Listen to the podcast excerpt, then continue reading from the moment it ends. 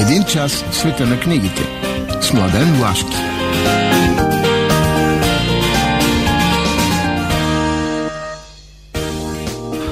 И така, на 17 октомври ние отново сме заедно. В ефира на Радио Пловдив, вие слушателите ни и екипа на предаването Преге, една продукция на Радио Пловдив и Литературна къща. Така, днес ще ви представя една интересна книга по към края на предаването. До тогава традиционно. А какво значи за нас традиционно? Събуждане, защото будни хора трябват не само нам, не само на литературата, изобщо на живота ни. Събуждане как? Традиционно. Мария Дамова го прави ето така.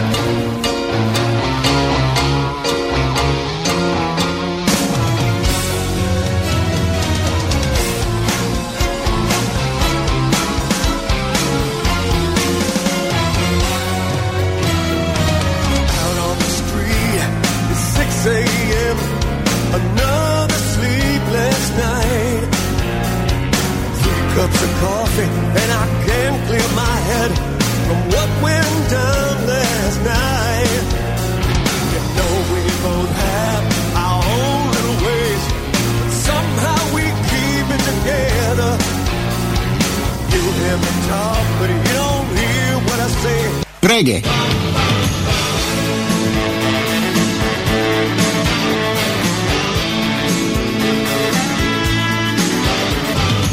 Напълно непознати.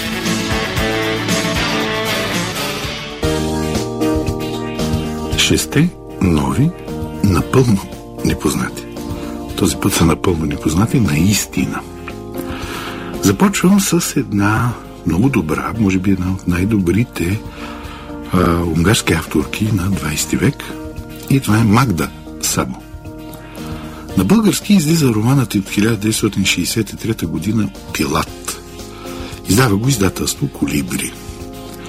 Това е един роман, както казах и миналия път за един от романите, който ни среща с проблемите, с които живеем. Една лекарка, Иза Сьоч се казва, така решава, че майка, й, която вече на 70 години, трябва да дойде да живее в, при нея в Будапешта. И така жената от патриархалния свят пристига в големия град и отношенията между майка, дъщеря, проблемите на ежедневието в контекста точно на това мигриране на тези два големи свята, защото както и ние българите знаем от това, което ни говорят антрополози, социолози и т.н. в нашата култура патриархалното начало е изключително силно, но хората, които живеят в градовете, може би не го усещат толкова силно, но това определя самото естество на нашето днешно битие. И тук в конкретен пример, много човешки, който също ни отвежда в край на краища до едно нещо.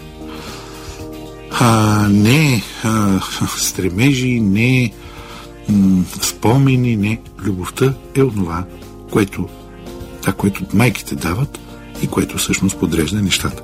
Та този роман Пилат, 272 страници на прилична цена, както ви казах, на Магда Саво, издаден от издателска къща Колибри. А, две много хубави български книги. Първата е един сборник с разкази на Владо Даверов. Владо Даверов не е публикувал от много години.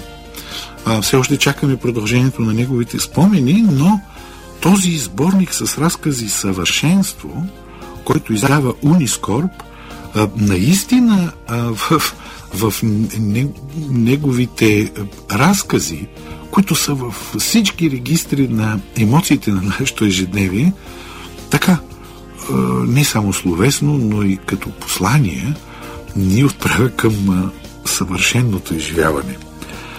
Много хубава книга, 240 страници на прилична цена. Изданието на Владо Даверов Съвършенство, сборник с разкази, е на издателство Унискорп. Третото заглавие е третият роман на младата българска авторка Камелия Кучер. А, този роман се нарича Сън. Нейните винаги са едно една дума.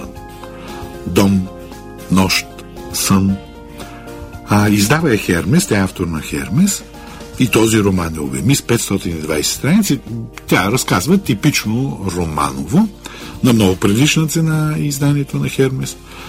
И ако предходните романи, онзи с който дебютира е в френска културна среда, вторият, към много впечатляващ, е в италианска културна среда, сега ще попаднем в португалска културна среда. Времето, в което се развива действието е Лисабон, а в Лисабон 1978 година, общо взето времето на диктатурата на Салазар, на Лалетата, на една изключителна атмосфера Лисабон има такава и една, нека наречем, семейна история, в която главният герой Жоао Торга в отношение с своите братя, сестри, семейство, така се опитва да възстанови една, нека, нека да кажем, една своя мечта.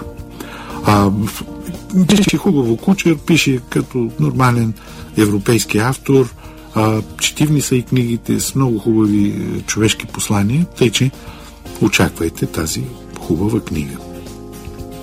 И сега едно нещо, което много горещо препоръчвам. Това е а, роман на един много млад а, автор, Хосе Мореля, който има пет романа. Този се нарича Като пътища в мъглата.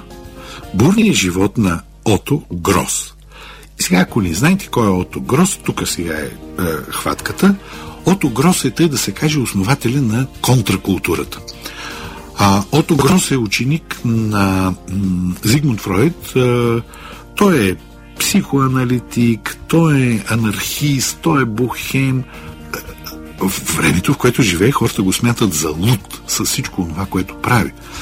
А, най-вече, да кажем, той прави една комуна в Швейцария за подобен тип живот. Всъщност, в много голяма степен живота му представлява това, което е много характерно за 20-те години на 20 век бунта срещу бащите. А, и символично, а, който е и бунт срещу естеството на, на културата. А, приветстване а, самия той като фигура от много големи автори а, на своето време. А, така че а, живота му е бурен, интересен, конфликта е страшен и да, това наистина е основата на контракултурата. Така че благодарение на издателство Агата А, този е, хубав роман излиза на български, 344 страници на приличната цена за това издание, така че търсете го. И сега две български книги, които засягат литературна тематика, но не са художествена, фикционална литература – Едното е изследването, монография, както се казва, но много разбираема, много хубав език написано на Дора Колева, Яна Язова и Александър Баламанов. Яна Язова всъщност има гражданско име Люба Ганчева. Люба Ганчева е едно младо момиче, което решава да отиде да покаже своите стихове на този изключителен авторитет. И бавно-бавно между тях започва една любов, която е едва не престъпна. А, тя е млада, той е възрастен, той е женен, той дори не изглежда по никакъв начин красив, хубав, страхотен интелект, изключит, изключителна история носи в себе си. И той измисля този псевдоним и тя става една от най-големите български авторки. А, разбира се, забравена, потискана след девети, използвана от други автори, но благодарение на Петър Величков и на други литературоведи името й беше върнато в обращение. Така че тази, ако щете и любовна история, е много интересна, но разбира се, тя е документална. Изследването на Дора Колева си почива на изключително, не на фантастики, на измислици, а на документи. 288 страници е книгата на малко по-високата цена. Изданието е на издателска къща Факел. И последното заглавие днес е на Катя Зографова. Той е резултат от един много, много дългогодишен труд, много търсене. Самото му заглавие Хроники подсказва жанрово къде стоят нещата. И това е Хроники на Вазовия род.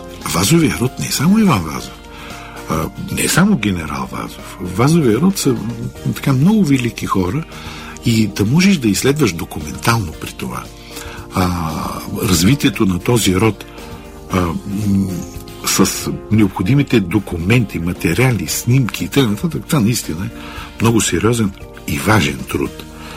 А, тя и книгата е обемиста 480 страници с твърди корици. Да, това е нещо, което тук нататък ще помага на страшно много хора в изследване, но носи едно много сигурно познание за, сега, за един род, който е дал велики мъже на България.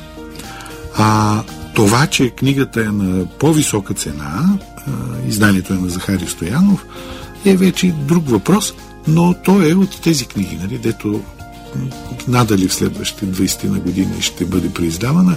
Разбира се, дай Боже да бъде преиздавана. За това притежанието е нещо изключително ценно и това качва и цената. Така, това бяха шесте нови заглавия, а сега нека послушаме малко музика, защото ни чака една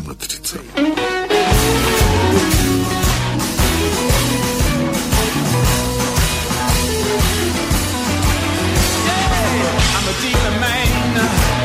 Still dealing, yeah. I'm gonna keep on dealing till I find myself a better.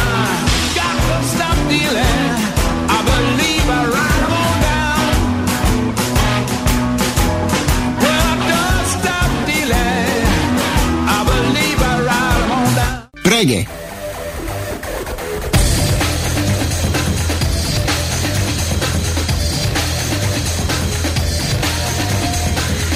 Матрицата. Матрицата. Днешна дата. 17 октомври. На 17 октомври 1878 година е роден Михаил Арнудов.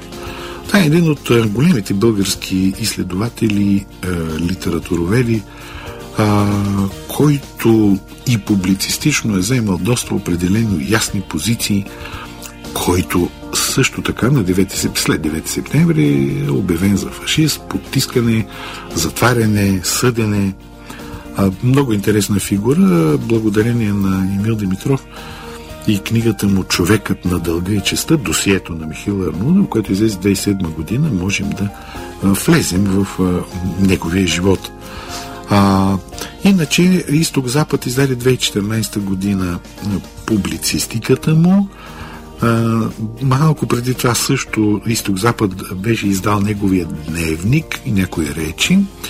А, голямото, голямата му твора психология на литературното творчество Захари Стоянов издаде в два тома по-рано. И последно от него, което е излезло едно изследване, което се нарича Родопските помаци 2018 година. Защото той не е само литературовед, той е широк а, учен филолог и голям общественик. А, на 17 октомври 1915 година е роден Артър Милър, този голям американски автор м- не е добре представен в България. В момента последно от него излизал един роман Фокус в издателство Ера 2010 година и нищо повече. На същата дата, 1922 година, е роден Анжел Вагенштайн, едно от възловите имена на българската литература. много голяма част, едно, едно от малкото имена, които а, така удържат онази линия, която има навсякъде по света, а, връзката на една национална култура с а, еврейският а, еврейският а, творец, еврейският мислител, а, защото те самите пък са в а, една много силна връзка помежду си навсякъде по света, като особен етнос, а, с особена история по-точно. А, от него последно са излизали, е излизало съновидение за Свети Борис I, Колибри 2015 година. Издаде а, иначе романите му далеч от Толедо, преди края на света, които всички са екранизирани, са излизали в Колибри, може би все още могат някъде да бъдат намерени, но може би. 18 октомври. На 18 октомври 1959 година е роден Анри Бергсон. Анри Бергсон е френски философ, но и писател, а, така един от а, основните мислители на бъдещия екзистенциализъм. Той има интуитивизма, стои в основата на неговите разсъждения за света. А, но съжал, Нобелов лауреат е, впрочем, за литература за 1927 година, но от него нищо не може да се намери на българския книжен пазар. Впрочем, абсолютно до също се отнася и за Мигел Анхел Асториас, който е роден на 19 октомври 1899 година, получава Нобеловата награда 1967 година и е напълно непознат за днешните български поколения. Така стигаме до датата 20 октомври и на 20 октомври две големи имена Артюр Римбо. Е, няма как да е Нобелов лауреат, защото не е имал тогава такава награда. Той е роден на 20 октомври 1954 година.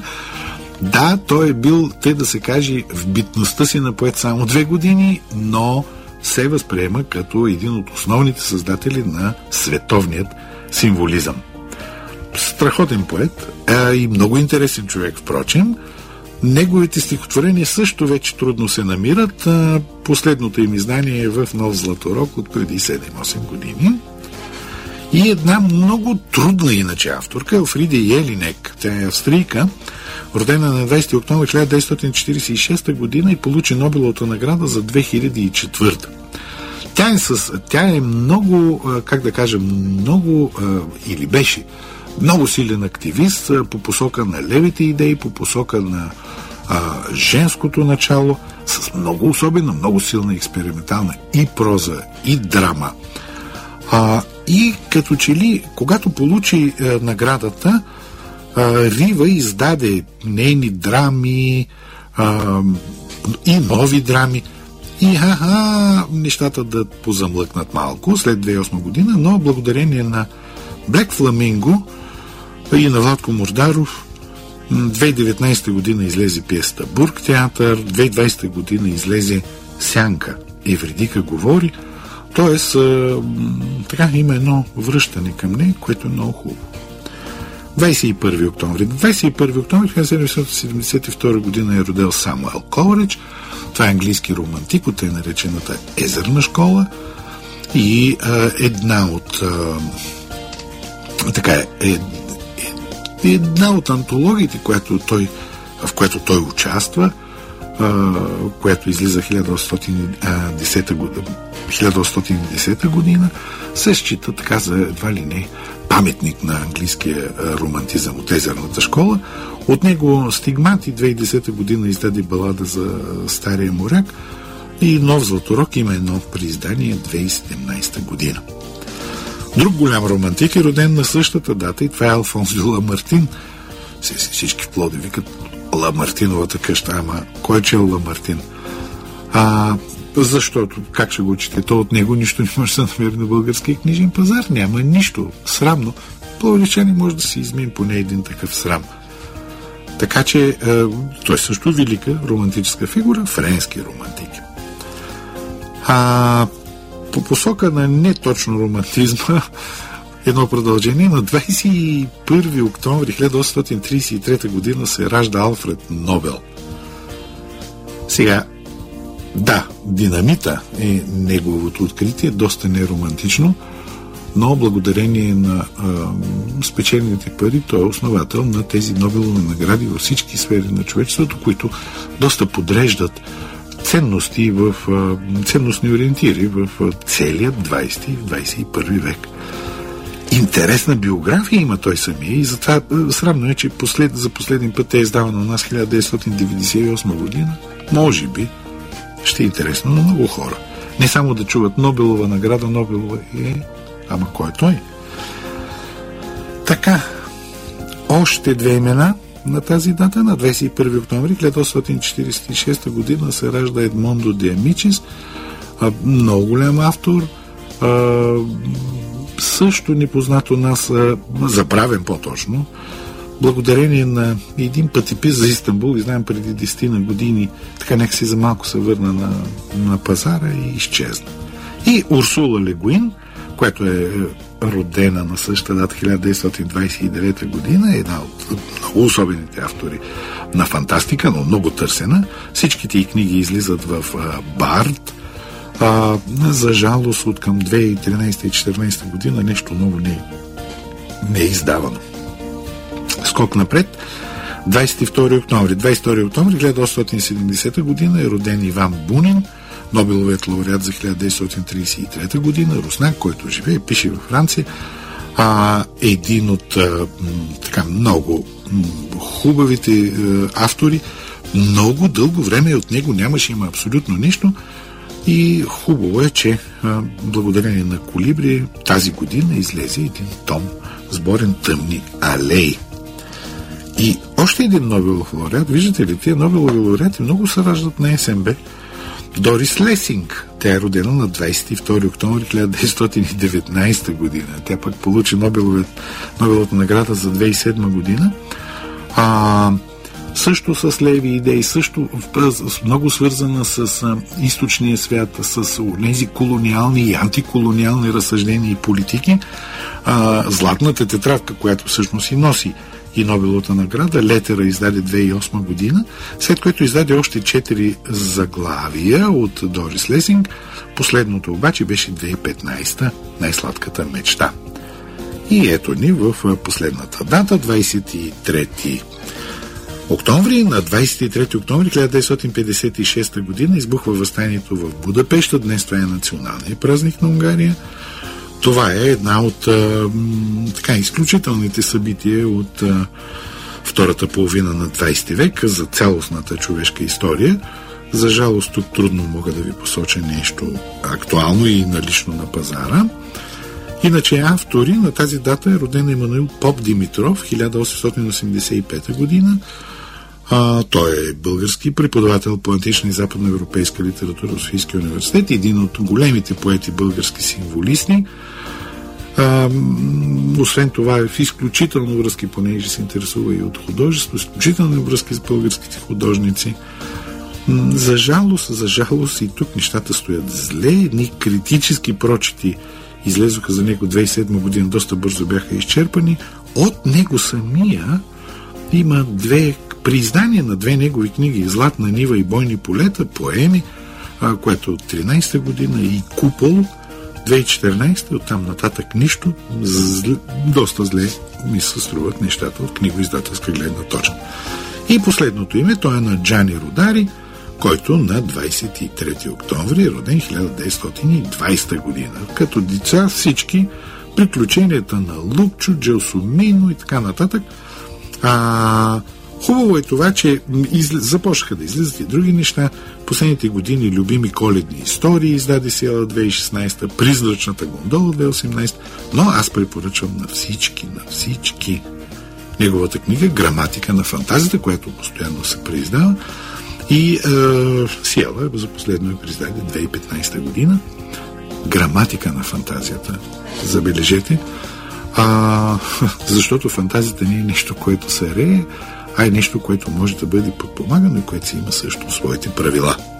Така, е, това беше матрицата за тази седмица, а сега, след като послушаме малко музика, ще отидем към една много интересна книга.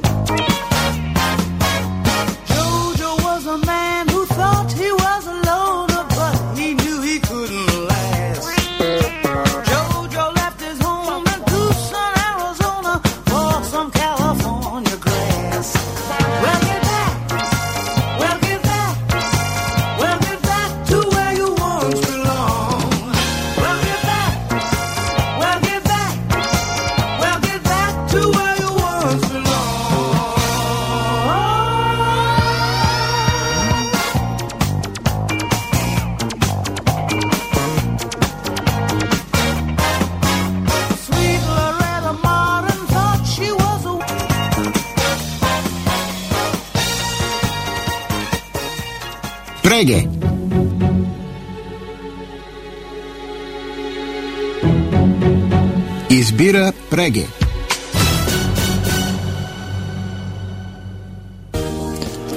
Тази много интересна книга стана някакси, а, как да кажа, позната в България само с името Малката. Сега, тя е нейното оригинално издание от 2018 година. Авторът е Едуард Кари. Едуард Кари е млад мъж, роден 1970 година, англичанин е, драматург, романист. И като млад е работил в а, огромният музей на мадам Тюсо в Лондон. След което учи в САЩ, остава в САЩ, преподава там, пише романи и т.н. И този роман Малката, който разказва историята на мадам Тюсо, всъщност е неговият огромен световен успех. Сега, мадам Тюсо, разбира се, е много популярно като име, но а, за, заради друго става огромният успех. Аз предполагам, че книгата е стигнала в България благодарение на усета на преводача Денчо Костурков а, и сега да кажа за самата книга. Сега, истинското заглавие на Малката е следното. Слушайте сега. Удивителният живот и историческите приключения на едно слугинче, наричано Малката, които включват пътешествие в три държави, изгубени деца, изгубени родители, привидения на маймуни, шивашки манекени, дървени кукли, хора, които не бяха истински, един крал, две принцеси, седем лекари, мъжа, който бе обиколил цял Париж пеш, мъжа, който правеше манекени за витрини – Забогатялата му майка, мъжа, който колекционираше убийци, прочуто философи, герои, чудовища, всички те знаменитости, няколко къщи, всяка по-голяма от предишната, успехи, провали, едно голямо семейство, сцени от историческото значение, прочути личности обикновени хора, любов, омраза, избиването на невинните, убийства, на които ставаме свидетели, разчленени тела, кръв по улиците, мизерия, затвор, пълен страх, брак, спомени – останали съхранени, ежедневно развихрили се катастрофи, история, която става лична. Всички те описани от самата нея. Това е оригиналното съглавие. То е типично, хубаво, красиво повторение на заглавието на Робинзон Крузо от Даниел Дефо. А, тоест, стилистиката на този роман е заимствана от Даниел Дефо атмосферата в много солидна степен от Дикенс. А начина обаче на направа с много хумор и много ирония си е на Едуард Кари. Още повече, че той вътре в книгата вмъква оригиналните, разбира се, в кавички, рисунки на мадам Тюсон, които самият той рисува. Тоест, ако в а, така изключителната история на Робинзон Крузо имате неговия дневник, то тук дневника е заменен от рисунките на мадам Тюсон. А, сега, в стила тъкмо, тъкмо на, на дефол. Тази книга прави нещо изключително а, мощно, бих могъл да кажа. Тя си спестява всякакви фокуси в правенето на литература. Тя използва един много обичайен език. Това е характеристика и на Дефо, т.е. тя е четивна за много широки кръгови хора. А от друга страна, тя възстановява една страшно интересна епоха и това е епохата на зрялото вече просвещение. Всъщност, тя възстановява епохата, в която се оформят моделите, представите, ценностите, с които ще живеем ние. Тоест, модерните времена. А, и така малката, защото била дребничка, тук разказва своето, тя разказва дори своето раждане, родена е в Елзас, детските си години, а, след това как поради обстоятелства семейни попадат у един доктор Курциус, който е един от майсторите на направа на подобен тип фантомни тела кукли, които в медицината са страхотно много използвани. Спомням си, че когато попаднах в музея на университета в Болония, бях втрещен. Направо втрещен. А, епохата на просвещението е правила с такива материали и такива наподобявания на отделни части на човешкото тяло, които са в разрез, в, особено в една стая, където всичко за фазите на развитието на бебето, на движението му вътре в отробата на майката, за изваждане и така, страхотно. А, и тя попада при един такъв човек и оттам нататък вече започва онази нейна история, а, която ще доведе до а, така, до нейни изключителен възход. Като се има предвид, че тя е работила и в Версай, в двореца, а, като частна учителка по скулптура и рисуване на а, малката сестра на краля, то в а, потока на разказа ще се проявят а, фигури от а, Великия Луи XVI, кралица Мария Антуанета, през големите Волтер, Русо, Дидро, Бенджамин Франклин.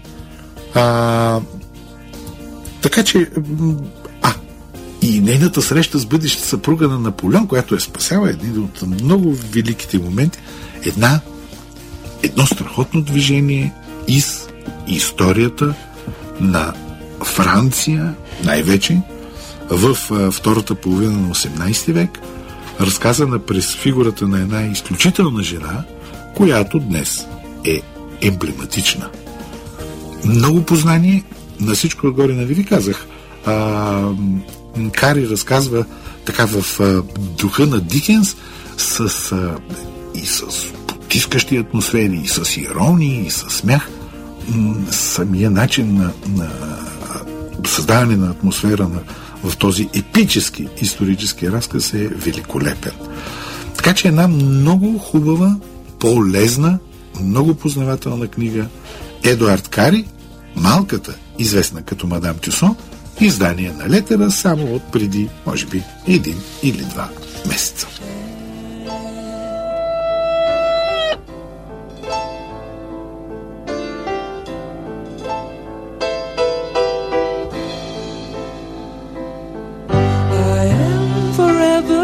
Searching high and low. But why does everybody tell me no? Neptune of the sea.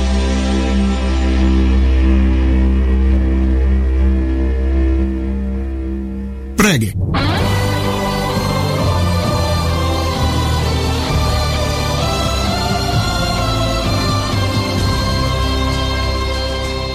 Европейски литературен канон И така, след като миналия път прескочихме рубриката Европейски литературен канон по структурни причини за предаването, днес продължаваме напред с една голяма книга, която с голяма част от нея аз ви запознах в началните моменти на пандемията, защото прочетох поне няколко от новелите в рубриката Уроците на Бокачо. Става дума за Декамерон. Декамерон е онази канонична книга за европейската култура, която осъществява следното нещо. Задава стила на новия тип разказ, който се прави на народен език. А този стил е копиран. Значи, книгата тя се приписва, за да се разпространява, но добива изключителна популярност в а, различни кръгове. А, примерно, когато изпълнява една мисия в а, Италия, Чосър а, купува един такъв ръкопис и той му оказва много силно влияние върху неговите кентърбарийски разкази. Същото движение става и по посока на Франция. Кое е особеното в случая? Защото за нас това е най-важно. Какво е се умял да направи а, Бокачо? Първо, нека имаме предвид, че Бокачо е много голям литератор. Той е в много добри приятелски връзки с Петрарка. А Петрарка, както знаете от по-предното издание, е автор, който е имал изключителен достъп до библиотеката на манастира Монти Касино и а, поради това изключителен познавач на античните автори. А, не прави разлика и а, Бокачо, който а, с помощта на Петрарка чете много от тях, опитва се да ги наподобява и да развие такъв тип разказ.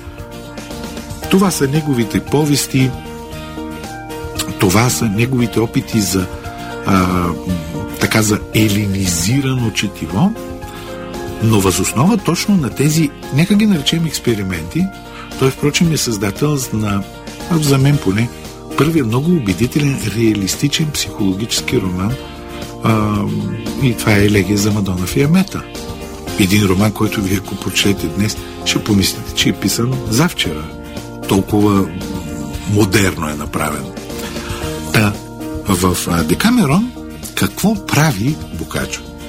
Ами Бокачо взима текстове, които са известни. Те не са измислени от него.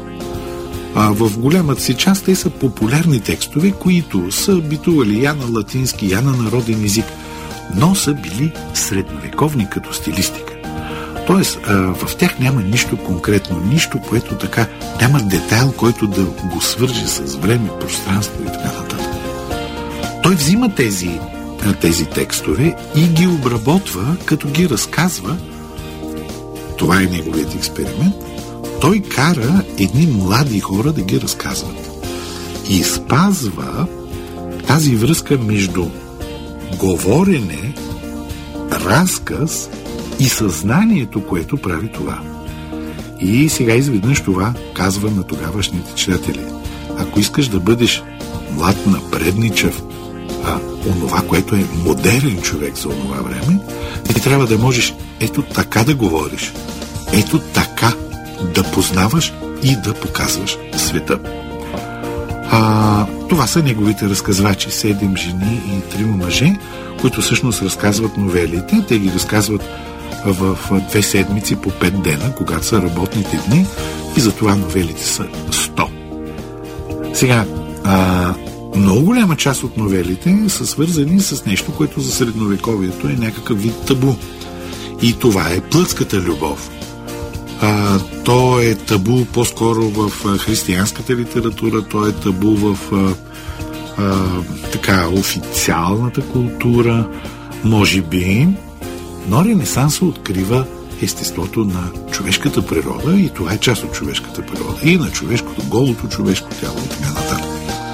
Сега това, което е изключително важно, самият, а, самият Бокачо, той го казва и в, а, и в а, има една междинна новела в средата и в а, разсъжденията, в връзките в края и в началото, рамката.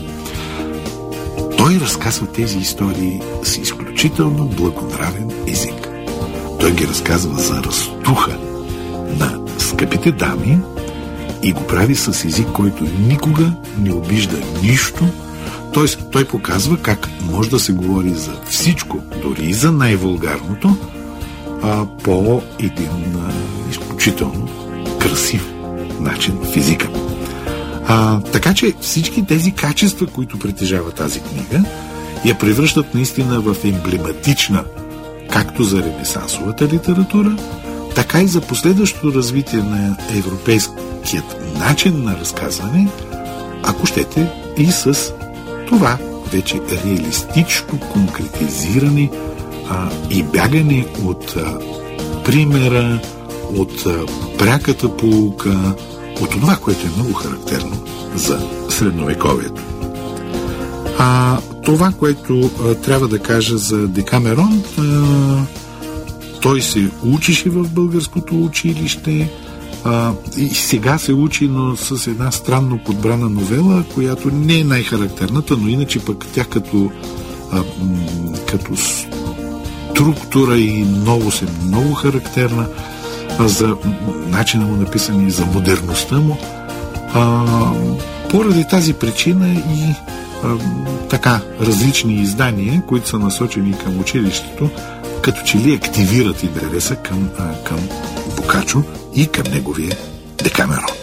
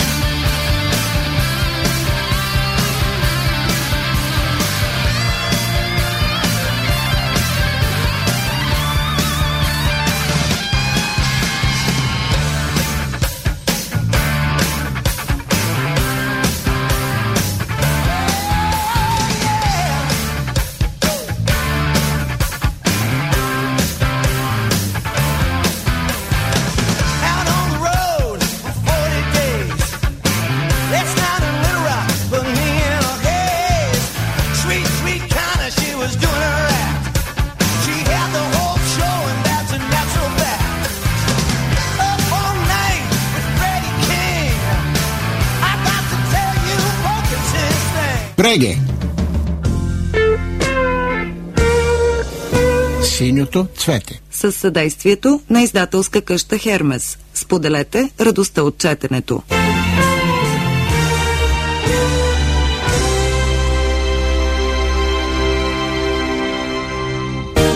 Ще ви прочета стихотворението Езерото от Алфонс Дюла Мартин в превод на Иван Теофилов. И тъй от бряг на бряг отнасени, ласкани, на тая вечна нощ в света ни очертан, ще можем ли веднъж да хвърлим котва, спряни в живота океан? О, езеро, една година скръп изтече. Но ето ме, вървя по същите места. На камъка студен пак сядам, ала вече до мен не сяда тя. Под дивите скали ти пак така щастливо се пенеше преди и вятърът така с цветни пръсти, звик, се хвърляше игриво в нейните крака. А спомниш ли си ти оная нощ, когато с лодка и с леса се губихме? До мен седеше кротко тя и само на веслата шумът бе извисен. Внезапно странен звук в зраче се изправи, но ехото и то се вдигна на часа. Вълната бе добра, полегна и остави на ехото гласа. О, време не лети! Бъдете вечно млади, приятни часове. Та в късите ни дни най-бързите наслади духът да призове. Нещастните отвред на теб се молят време. Надежда остави. Ти бягаш. И от теб надежда кой ще вземе? Щастливците, уви. Напразно, моля миг единствен от съдбата. Сатурн в нощта лети. И казвам на нощта, не бързай нощ.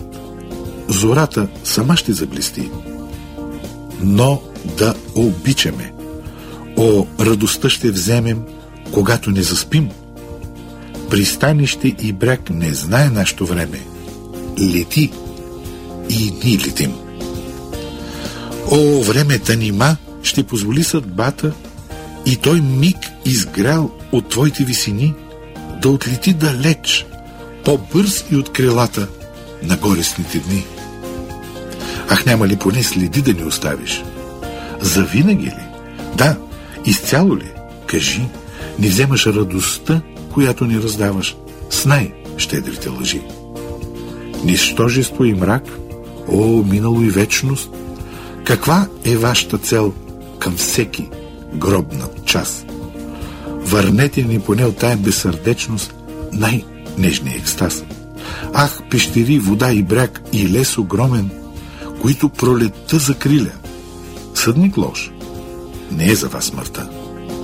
Зато и пазете спомен от тая чудна нощ. Да бъде тя в теб, о езеро, когато гърмиш или мълчиш, и в тъмните ели, и в хълмовете там, засмейни от луната, и в дивите скали. И във ветреца, що трепти и отминава, в шума на твоя бряг, подзет от друг твой бряг, дори в една звезда, която в тебе плава, да се усеща пак. О, нека той е тих ветрец в храста, даже и във въздухът сменлив, дърветата и те, които все мълчат. О, всичко нека каже. Обичали са те. Преге! Синьото цвете. С съдействието на издателска къща Хермес. Споделете радостта от четенето.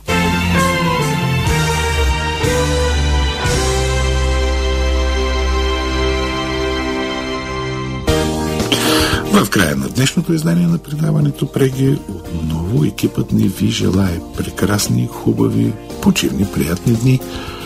А, не забравяйте настъпването на есента, смаляването на деня, а, към това човек по-честичко да си стои вкъщи и по-често да посяга към книгата. Това е едно много хубаво и красиво удоволствие. Пожелаваме ви да сте с него по-често и ви обещаваме. Следващата събота ще бъдем отново заедно в ефира на Радио Пловдив.